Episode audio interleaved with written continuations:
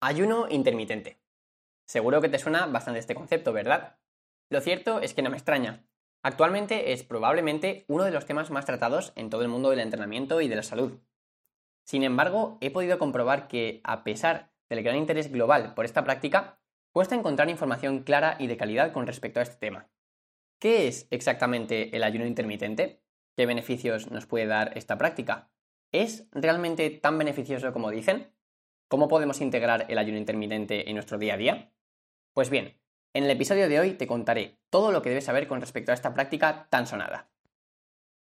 Pero espera, antes de nada, déjame decirte que si quieres desbloquear un resumen visual y descargable sobre todo lo que vamos a hablar en este episodio, puedes unirte ahora a mi newsletter semanal. Al acceder, vas a desbloquear el acceso exclusivo a todos los resúmenes de todos los capítulos del podcast en forma de infografías, y además conseguirás un ebook sobre selección de ejercicios completamente gratis de regalo. Una vez dicho esto, vamos al lío. Estás escuchando el podcast Workout Academy, mi nombre es Álvaro Bueno y comenzamos.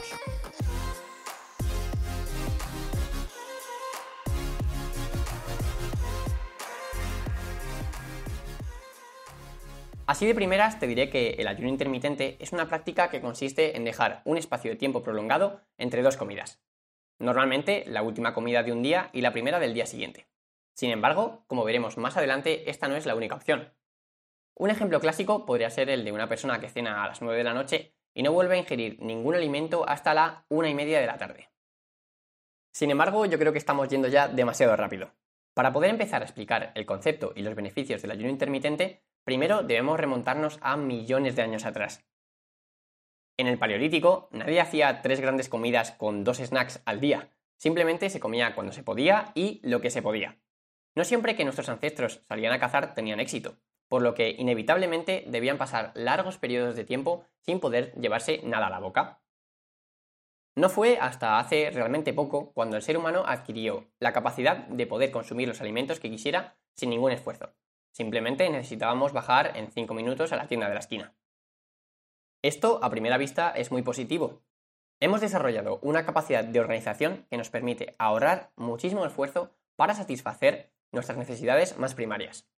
Sin embargo, esto acarrea ciertos efectos secundarios negativos, si no conocemos cómo funciona nuestra biología. Es un hecho indiscutible que el ser humano ha logrado un desarrollo brutal de nuestro estilo de vida. La vida que llevamos hoy en día no tiene nada que ver con la vida que llevaban nuestros ancestros más lejanos. Sin embargo, nuestros genes y nuestra biología actual se parecen muchísimo más de lo que creemos a los genes y a la biología de los seres humanos del Paleolítico, por ejemplo. Esto tiene como consecuencia que, aunque nos sea realmente fácil conseguir comida, nuestro organismo no está adaptado del todo a ingerir alimentos constantemente cada poco tiempo. Por lo que seguir esta práctica durante muchos años no es lo más recomendable a primera vista. Y nada, una vez hecha esta introducción, seguramente a ti en concreto te suene el concepto de ayuno intermitente porque habrás oído que es realmente útil si tu objetivo es perder grasa corporal. Pero, ¿cómo nos puede ayudar exactamente?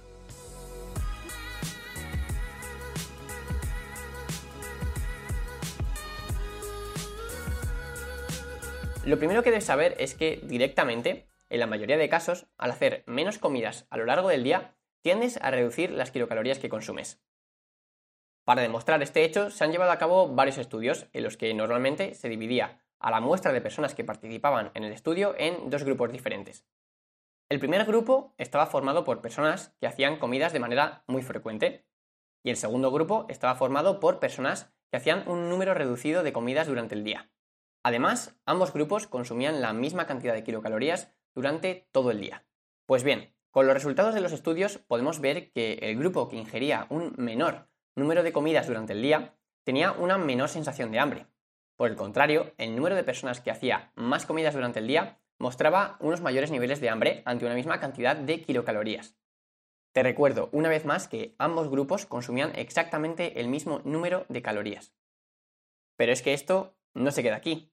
Además, si revisas la evidencia científica actual, podrás comprobar que se han demostrado multitud de beneficios relacionados con el ayuno intermitente, tales como la reducción de los niveles de insulina en sangre, lo cual facilita el uso de grasa como combustible y combate la resistencia a la insulina. En segundo lugar, la elevación de la hormona de crecimiento, que también está involucrada en la quema de grasa. En tercer lugar, el aumento del metabolismo a corto plazo, como motivación ancestral para animarnos a buscar comida, lo cual hoy en día nos hará querer movernos más y como consecuencia aumentar nuestro gasto calórico. Y en cuarto lugar, se ha demostrado una mejora de la salud cerebral. En resumen, la evidencia es cada vez más clara. Nuestra fisiología se beneficia de incorporar, al menos de vez en cuando, espacios algo más largos entre comidas. Pero esto no se queda aquí. También podemos identificar más beneficios si nos fijamos en las consecuencias que tiene hacer muchas comidas al día, con periodos de ayuno muy cortos. Debes saber que los niveles de hambre que sientes en un momento determinado no solo son consecuencia de una respuesta fisiológica, sino también de una respuesta psicológica. Es decir, si acostumbras a tu cuerpo a comer cada poco tiempo, en el momento en el que dejes de hacerlo, tu organismo demandará las kilocalorías a las que le has acostumbrado a lo largo del tiempo y surgirá en ti la sensación de hambre, haciendo que sea más difícil mantener una situación de déficit calórico a lo largo del tiempo. Simplemente ten en cuenta que tu cuerpo es como una gran máquina adaptativa, demandará lo que tú mismo le has acostumbrado a hacer. Y bien, ahora que ya hemos explicado algunos de los beneficios del ayuno intermitente, ¿qué opciones tienes tú mismo para llevarlo a cabo?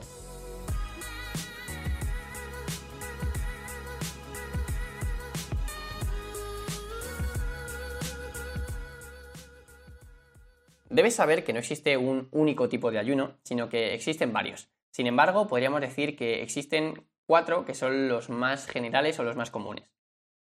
Ahora tu objetivo debería ser identificar cuál de todos ellos es el que mejor se adapta a ti y el que mejor te funciona personalmente. Y esto lo siento mucho, pero únicamente podrás saberlo a través de la prueba y error. En primer lugar encontramos el ayuno 12-12, es decir, un ayuno en el que encontramos 12 horas de ayuno y 12 horas de ventana de alimentación. Este ayuno es relativamente fácil llevarlo a cabo. Puedes lograr hacerlo simplemente cenando un poco antes y desayunando un poco más tarde. Si terminas de cenar a las 8 de la tarde y desayunas a las 8 de la mañana del día siguiente, has hecho 12 horas de ayuno, suficiente para experimentar algunos de sus beneficios. En segundo lugar, encontramos el ayuno 16-8, el cual implica ayunar durante 16 horas seguidas con una ventana de alimentación de 8 horas al día. En tercer lugar, encontramos el ayuno de 24 horas. Consiste en no comer nada durante 24 horas seguidas, con la única condición de no realizarlo en días consecutivos.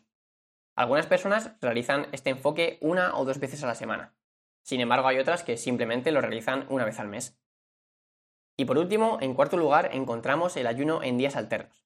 Este personalmente me parece realmente interesante, y consiste en alternar días donde comes normal, hasta la saciedad, sin contar las calorías, con días donde te limitas a 500 u 800 calorías en una única comida. Esta práctica puede ser una forma fácil de perder grasa sin preocuparse realmente por las calorías. Y ya para terminar vamos a plantearnos una pregunta bastante recurrente, y es la de ¿los ayunos son realmente para todo el mundo? Mi respuesta yo creo que sería que no. Y la razón es por la practicidad. Hay casos donde es difícil implementarlo de manera regular. Si eres, por ejemplo, un atleta de alto rendimiento y necesitas 4.000 kilocalorías al día, será realmente difícil completar esos requerimientos si limitas la ventana de alimentación. Además, si has tenido una relación complicada con la comida o has sufrido desórdenes alimenticios, como por ejemplo la anorexia o la bulimia, seguramente los ayunos pueden causarte una ansiedad excesiva.